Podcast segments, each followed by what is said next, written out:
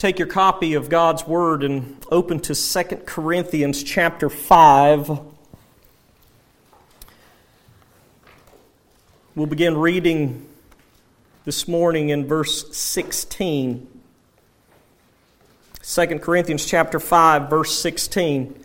From now on therefore we regard no one according to the flesh even though we once regarded Christ according to the flesh, we regard him thus no longer. Therefore, if anyone is in Christ, he is a new creation. The old is passed away, behold, the new is come. All this is from God, who, through Christ, reconciled us to himself and gave us the ministry of reconciliation. That is, in Christ, God was reconciling the world to himself, not counting their trespasses against them, and entrusting to us the message of reconciliation. Therefore, we are ambassadors for Christ, God making his appeal through us. We implore you, on behalf of Christ, be reconciled to God. For our sake, he made him to be sin who knew no sin, so that in him we might become the righteousness of God.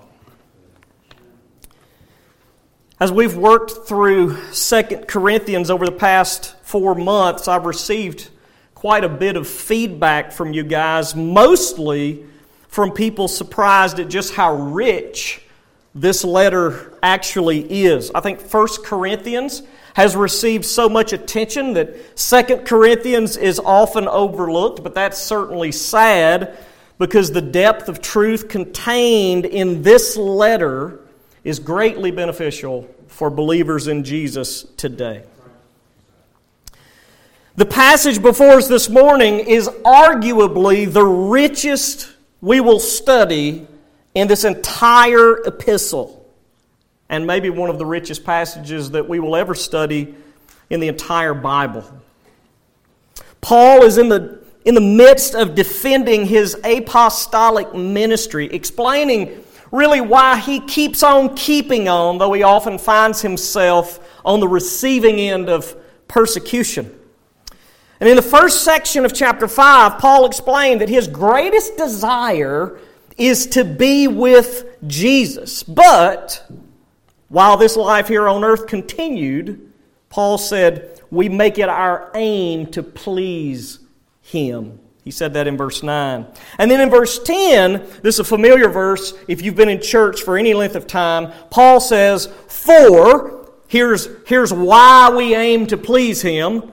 For, we must all appear before the judgment seat of Christ so that each one may receive what is due for what he has done in the body, whether good or evil. The Apostle Paul is well aware that before eternity fully sets in, he will be judged by Christ for his faithfulness in ministry, his, his endurance in serving Jesus in the capacity in which he was assigned.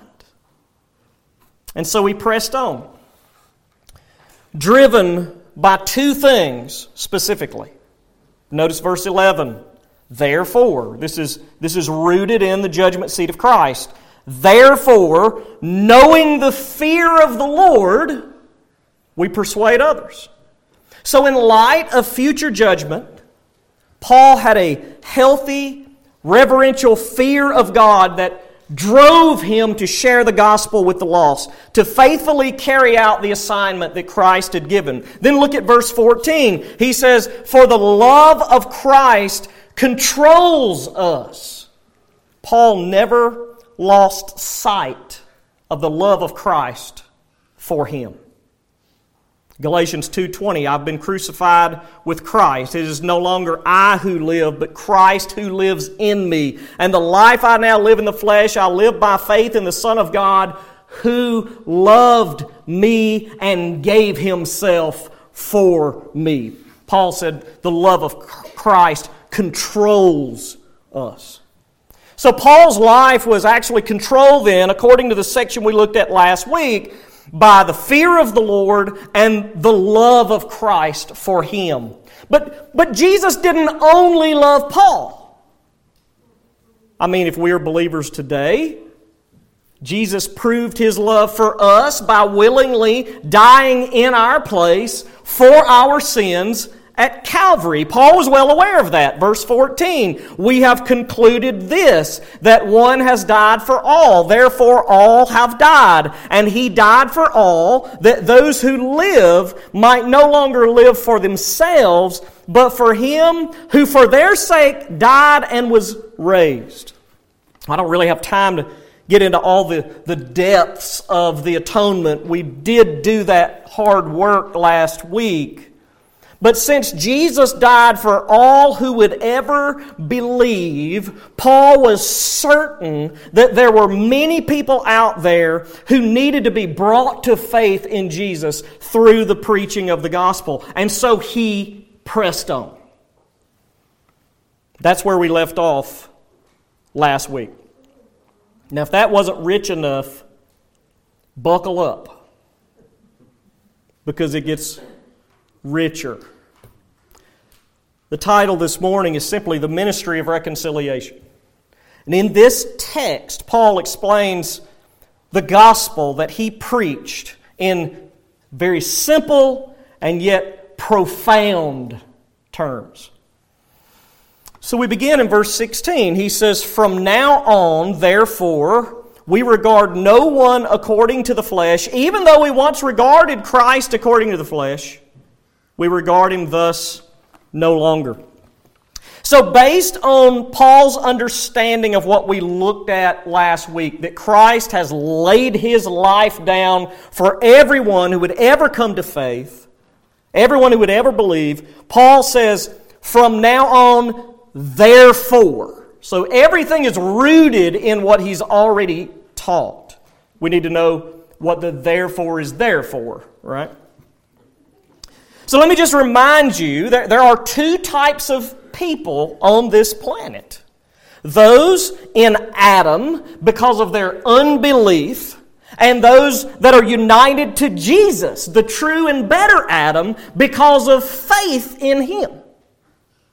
Now, look, when you look out into the world, we see a lot of variation.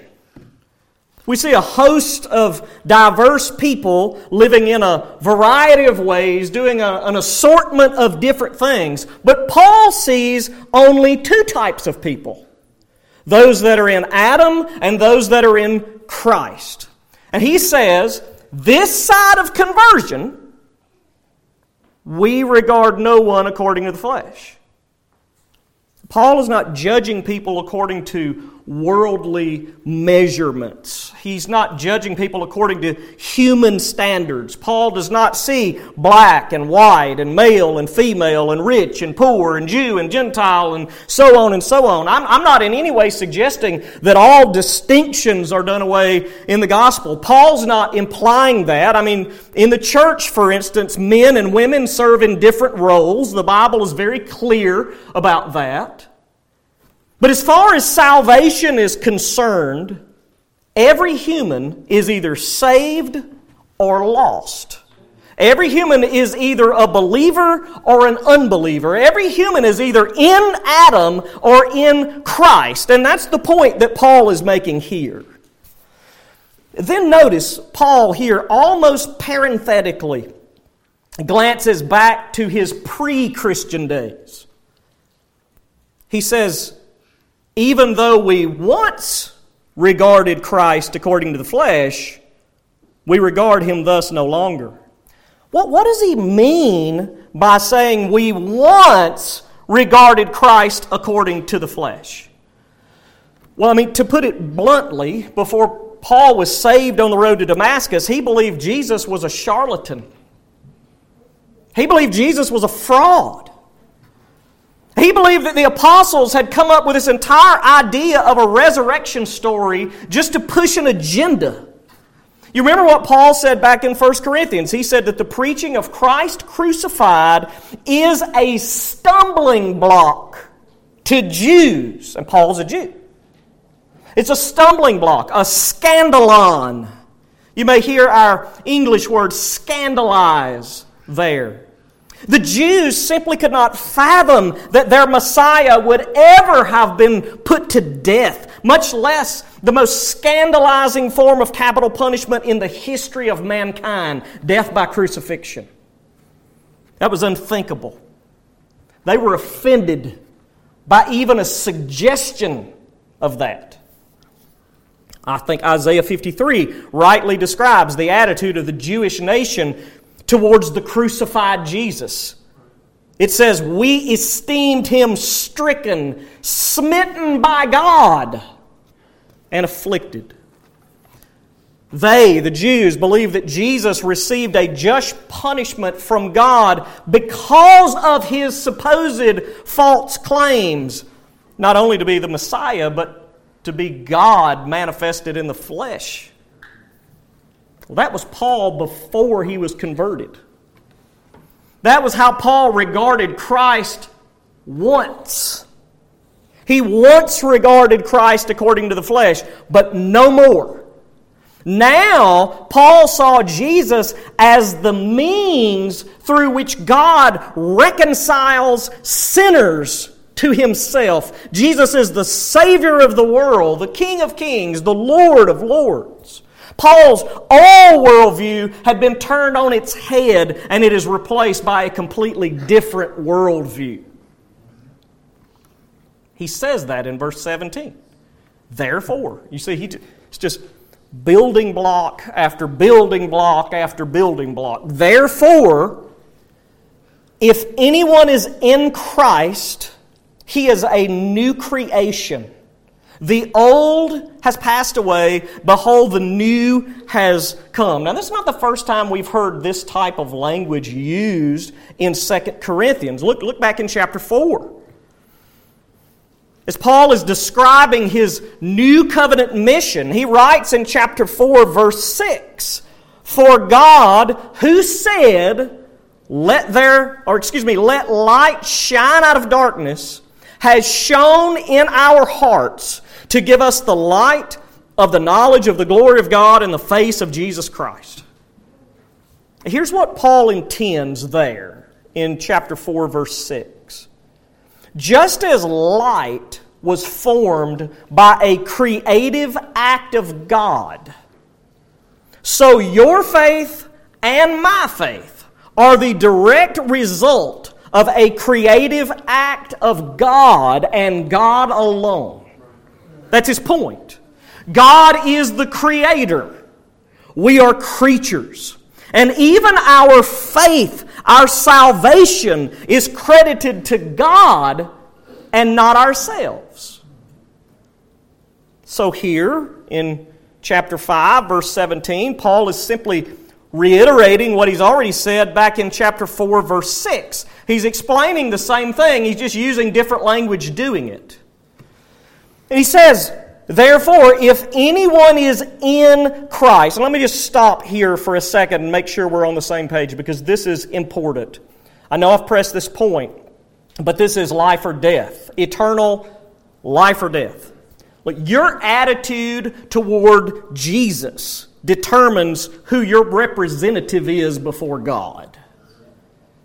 Either you reject Jesus' claims and you remain represented by lawyer Adam, we might say, or you believe Jesus, having taken hold of him by faith, and you are represented by Christ alone. That's what it means to be in Christ. That's what it means to be united to Christ. And if you are united to Jesus, the Father sees you in Him. And by the way, there's not a chance in the world that you will ever be condemned if you have been declared righteous in Jesus. So if anyone is in Christ, he is a new creation. In other words, if you are saved here this morning, it is the result of a creative act of our sovereign God. Most of us know Ephesians 2 8 and 9. By grace you have been saved through faith, and this is not your own doing.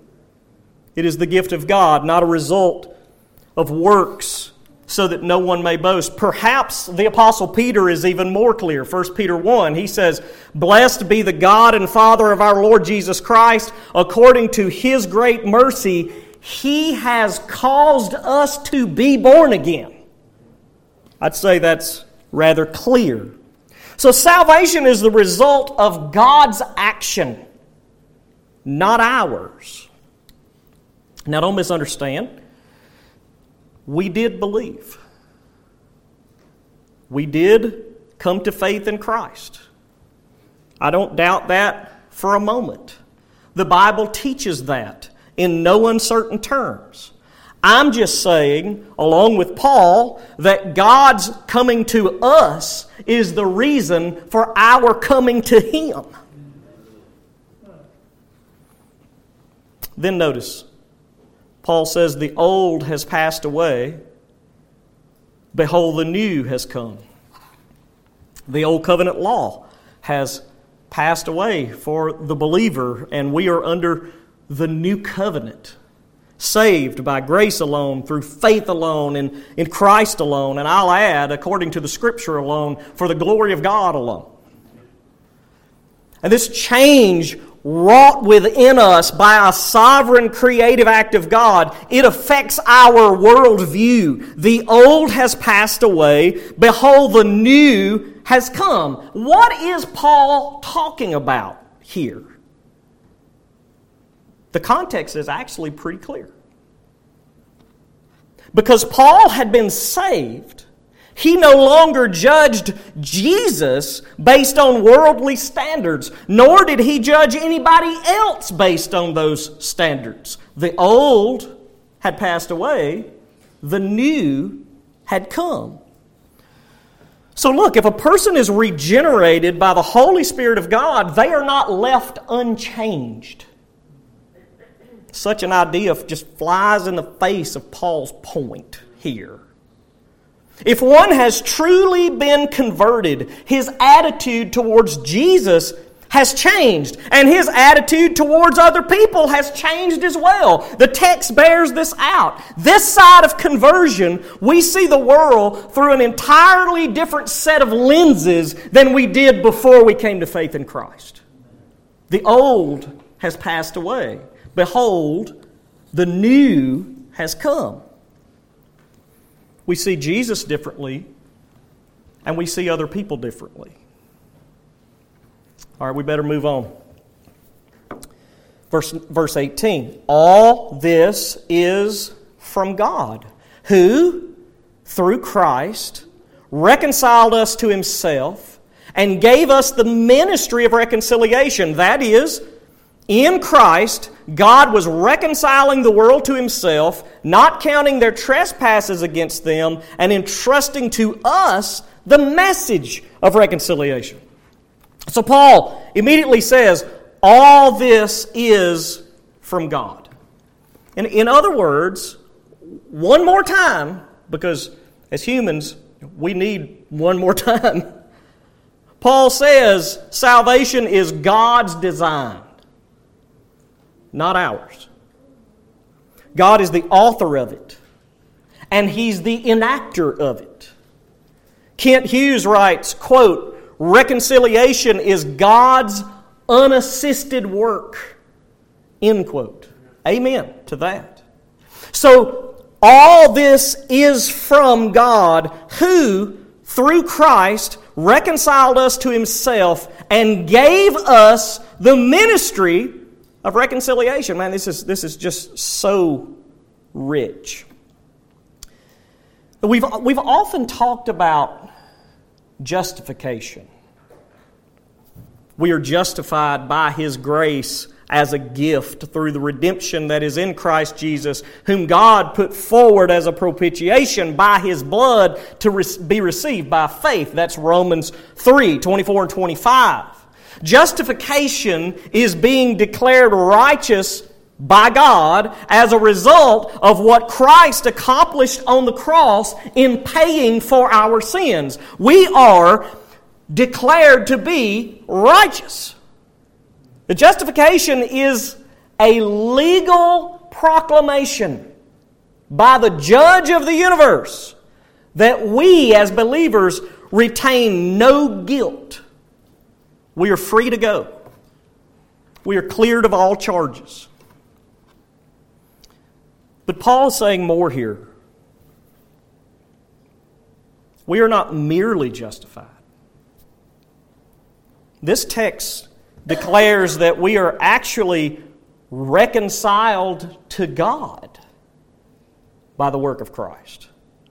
Well, reconciliation is the act of bringing two estranged parties together. Two that were formerly at odds, bringing them into harmony. Let me, let me explain it this way. In justification, the judge declares the accused party to be innocent. But in reconciliation, the judge actually enters into a relationship with the accused. In this case, he adopts them as his children. But by nature, we're separated from God because of our sin. Isaiah 59 2. Your iniquities have made a separation between you and your God. I realize that's, that's speaking to Israel, but what was true of Israel is true of us too. Our sins have made a separation between us and God. But God, through the work of Christ, has actually taken the initiative and reconciled us to Himself. Notice, by the way, God is not reconciled to us. We are reconciled to God. We were the ones that were estranged. We were the ones that were at fault. We were the problem. So reconciliation takes justification to another level.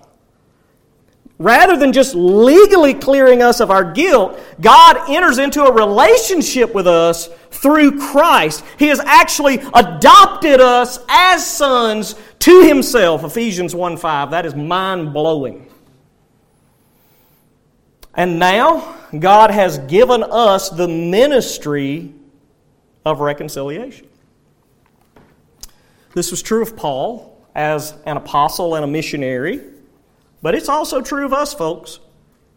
And we, as we continue today following the leadership of the apostles, we, we continue in the apostles' teaching. That's what the early church did in Acts 2.42, and we are still doing that today.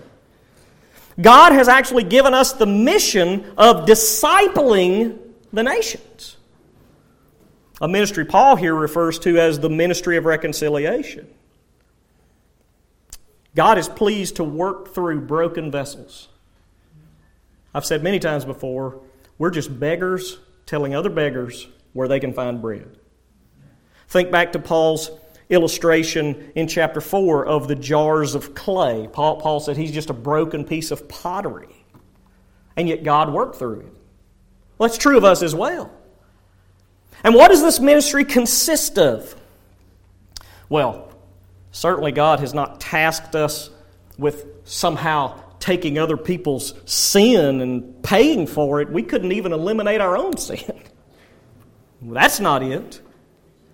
Now, our ministry is clear go into all the world and proclaim the gospel to the whole creation. That's our ministry. And here, Paul plumbs the depths of this gospel. In many places today, people talk about you know, letting Jesus into your heart. Jesus just wants to be your friend. He's, he wants to be your co pilot if you just let him. You ought to just give Jesus a try.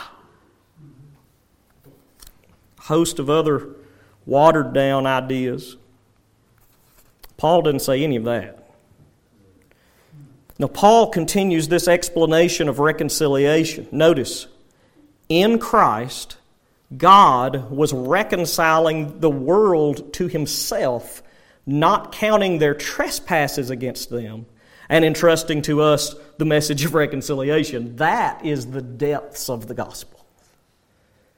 Again, as we saw last week, Jesus paid the sin debt of every person who would ever come to faith in him, every person who would ever believe. So In, in Paul saying in Christ, God was reconciling the world to himself, is he here saying that everybody's sins are taken care of and, and one day everyone's going to heaven? I mean, is the, is the universalist right? Will all people ultimately be saved and the lake of fire be uninhabited throughout the eternal ages? No. Of course not. Paul's not contradicting himself three sentences apart. Paul's point here is that people out of every nation, tribe, and language group have been saved by Jesus. People throughout the world. You remember when you see that that, that throne room scene in Revelation 5, do you remember the song of the Lamb there? It says, Worthy are you to take the scroll and open its seals, for you were slain, and by your blood you ransomed people for God from every tribe and language and people and nation. And you have made them a kingdom and priests to our God, and they shall reign on the earth. It's in that vein that Jesus is the Savior of the world. He's the only Savior this world has ever been given or will ever be given. That's Paul's point here. The universalist is wrong. All people will not ultimately wind up saved. We know this is correct because it says here that God is not going to count their trespasses against them. That's only believers that that refers to. The lost will most certainly have their trespasses counted against them for eternity. And this release from sin's penalty is activated by faith. We are justified by faith alone. That's that's what Romans teaches. That's what we believe. And thus, we have been sent into the world by God, entrusted with the message of reconciliation, the gospel. But there's more. Notice what Paul says in verse 20. Therefore, we are ambassadors for Christ, God making his appeal through us. We implore you on behalf of Christ be reconciled to God. Therefore, Paul is still building block after block after block, richness upon richness upon richness. Paul says, Therefore, we are ambassadors for Christ. Thank you, Paul. Finally, an illustration that we can understand today that I don't have to completely explain from, from scratch. Look, an ambassador is a person designated, usually by a political leader, designated to represent him or his country on foreign soil. We still have those today. In fact, July of this year, there were 194 United States ambassadors to other countries, men and women designated to represent the U.S. government to foreign nations. Here in this text, Paul is taking that idea and he is saying that he is Christ's ambassador, speaking for Christ on foreign soil. By the way, this is, this is another reason that we, we look for Christ to return and reign, the way that we sang about earlier. We see that to be future. Andy Woods, in his book, The Coming Kingdom, says it like this The whole designation of ambassador makes little sense if the kingdom were a reality presently. After all, it would be nonsensical to represent the values of the kingdom in a present world as an ambassador if the kingdom was already a reality. End quote. Christ has bought it, but at this moment he's sitting at the right hand of the Father in heaven. But he will return and conquer his enemies and sit on David's throne and reign. We are ambassadors of that. I'd say Woods has a solid argument. Well, what specifically is the duty of an ambassador for Christ? Notice, Paul says here, in his role as Christ's ambassador, God is actually making his appeal through us. Now, let me be clear. We are not apostles. We're on the same page, I hope. There are no apostles today. This is not speaking of something God is saying through us on par with Scripture, as if when we share the gospel, we do so in the same way God breathed the Scripture out and we hold them in our lap. That's not what's going on. When you share the gospel, sometimes you may mess up. Now, we, if we rest on the Word of God, then we preach the gospel with authority. But sometimes, even if we're trying really hard, we misspeak. Paul's not talking about inspiration here. Paul's point is simple enough God reaches people through the preaching of the gospel, through this message of reconciliation, as we share the gospel with unbelievers. And I know I've said this before, but God did not save us just to keep us out of hell. We have a work to do. We're, we're to be heralds of the gospel, ambassadors for Christ, because this is the means through which God has chosen to save lost sinners. And then Paul says, We implore you, the Corinthian saints, we implore you on behalf of Christ, be reconciled to God. Now, this seems like a very odd thing for Paul to write to a group of saved people. But that's what he does, or at least seems to. There are two ways that good men essentially approach that sentence. First, Paul could be just summarizing the message of reconciliation that he preached when he went out onto the mission field. He could just be saying, when we preach, we, we implore people on behalf of Christ to be reconciled to God.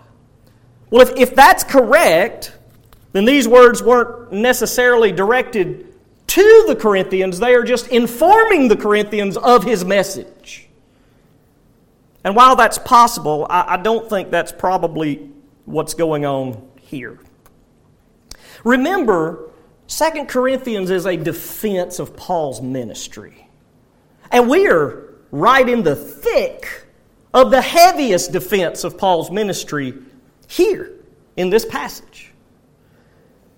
Paul was Christ's ambassador. What if a king in the ancient world sent an ambassador to his subjects and they rejected the ambassador? Well, ultimately, they rejected the message of the king. And listen, the saints in Corinth, because they were being influenced by false teachers, they were actually turning against Paul, Christ's ambassador. Paul represented God. And so they were, they were turning against God in a sense because they were following the false teachers rather than God's appointed messenger. And not just any messenger, an apostle. This isn't so much a call to salvation, but a call to receive God's ambassador. In this case, the apostle Paul. They could not believe the biblical gospel and reject Paul at the same time any more than people can rip parts of Scripture out today and claim to believe God. If this view is correct, and I think it probably is, Paul is essentially telling them they needed to make a choice between him and the false teachers that had infiltrated their assembly and to turn back to him because he is Christ's representative. He's an emissary of Christ. To follow the false teachers was at best to strain their relationship with God. Now, a truly saved person is never going to lose their salvation, but they certainly can strain their relationship with God through false teaching. And then Paul returns to this message of reconciliation in one of the Bible's most powerful verses, verse 21. It says, For our sake, he made him to be sin who knew no sin, so that in him we might become the righteousness of God. Moyer Hubbard says, quote, this verse stands as the most profound and yet also the most compact articulation of the atonement in all of Paul's letters. End quote. That's pretty heavy. Martin Luther called this text the great exchange, or at least he said it, it describes what, what we call the great exchange. That our sins were credited to Christ, and his righteousness in turn is then credited to our account. This is the heart of the gospel. This verse answers the how of reconciliation. This verse is rich, but at the same time, it's, it's shockingly simple. Now, Paul is obviously describing the transaction that occurred at the cross. That's what's going on here. As Jesus hung on Calvary's cross, he was made to be sin who knew no sin. Now, let me be, let me be clear here because I've, I've heard this really mangled at times. First, Jesus did not, in any sense, ever cease being God in the flesh, the second person of the Trinity. He was not ever, at all, even for a fraction of a second, separated from the Godhead. He did not die spiritually. And though I know y'all spent an hour discussing it back here, he didn't need to go to hell to pay our debt. That happened at the cross. Peter is clear. He, he himself bore our sins in his body on the tree that we might die to sin and live to righteousness. By his wounds you have been healed. Jesus represented sinners. But understand, he never became a sinner.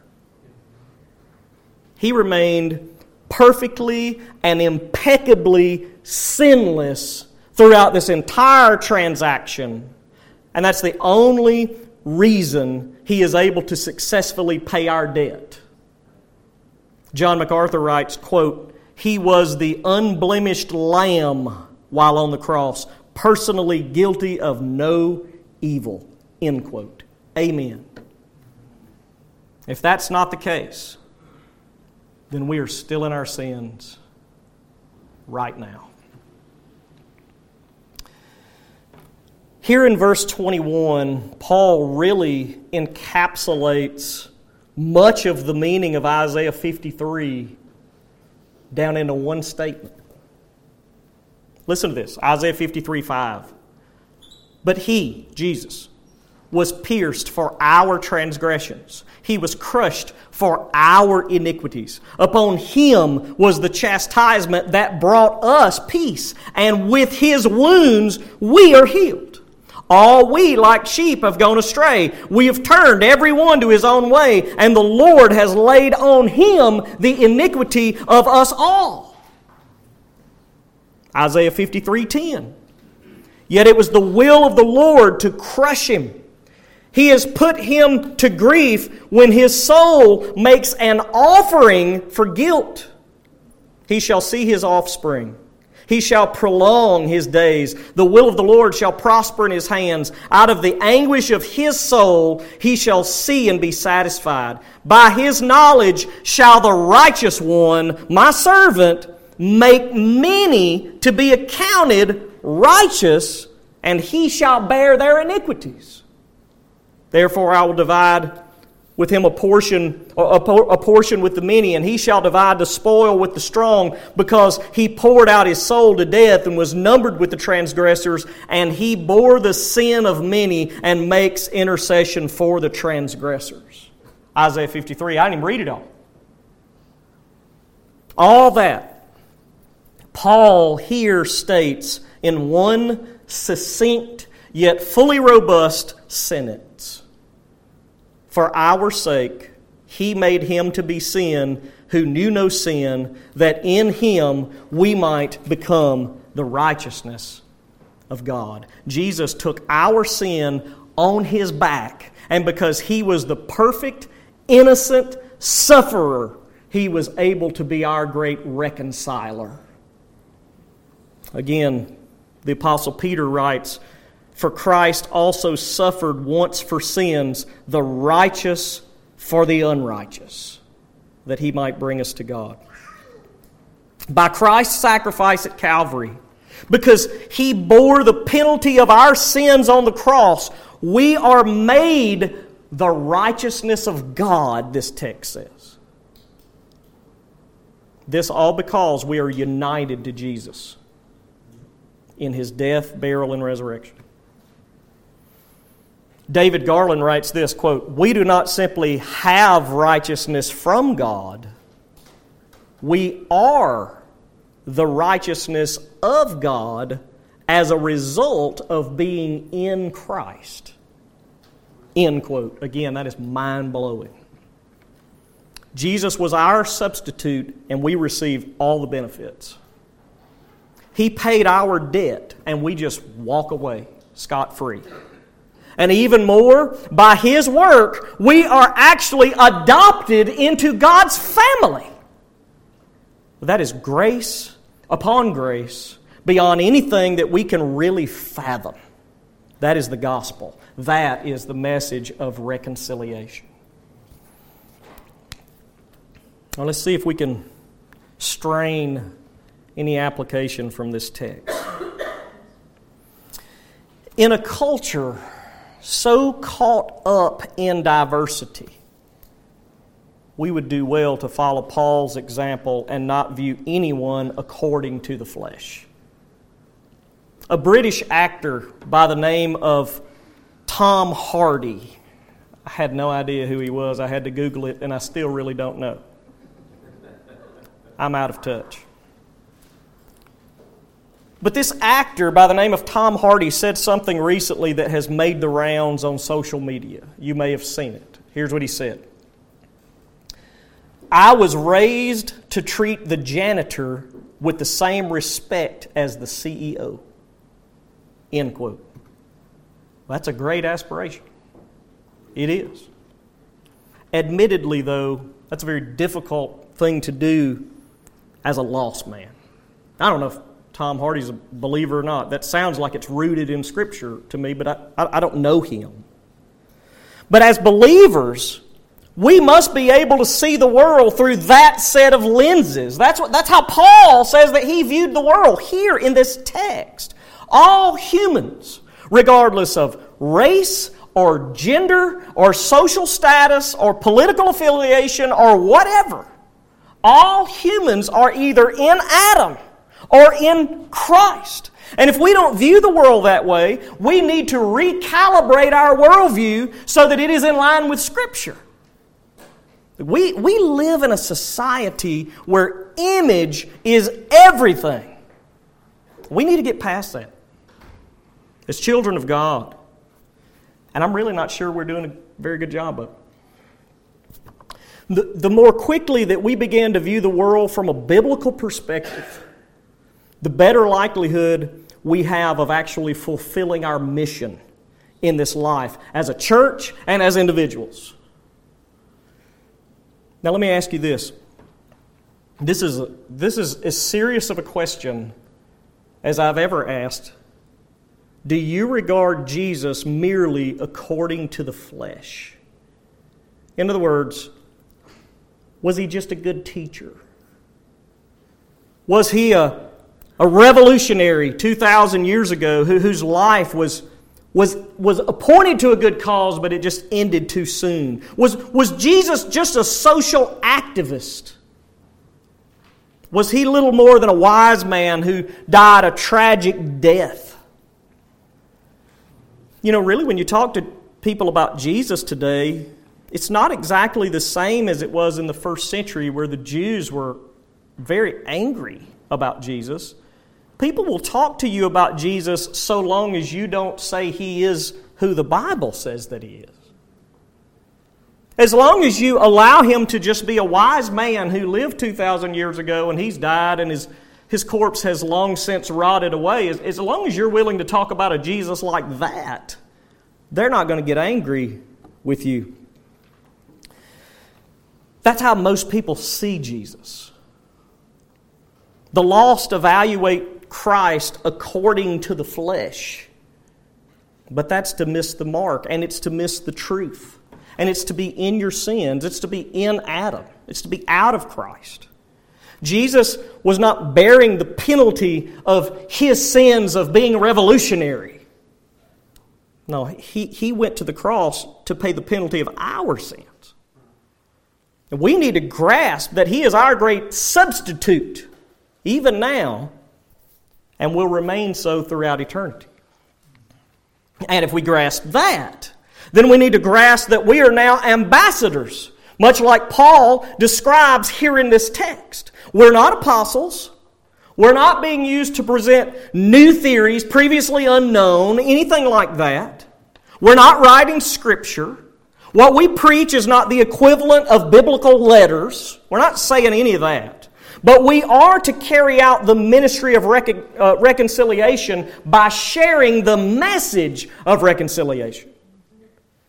Again, John MacArthur writes, quote, "The glorious good news of the gospel is that the sin-devastated relationship between lost sinners and the holy God can be restored." End quote.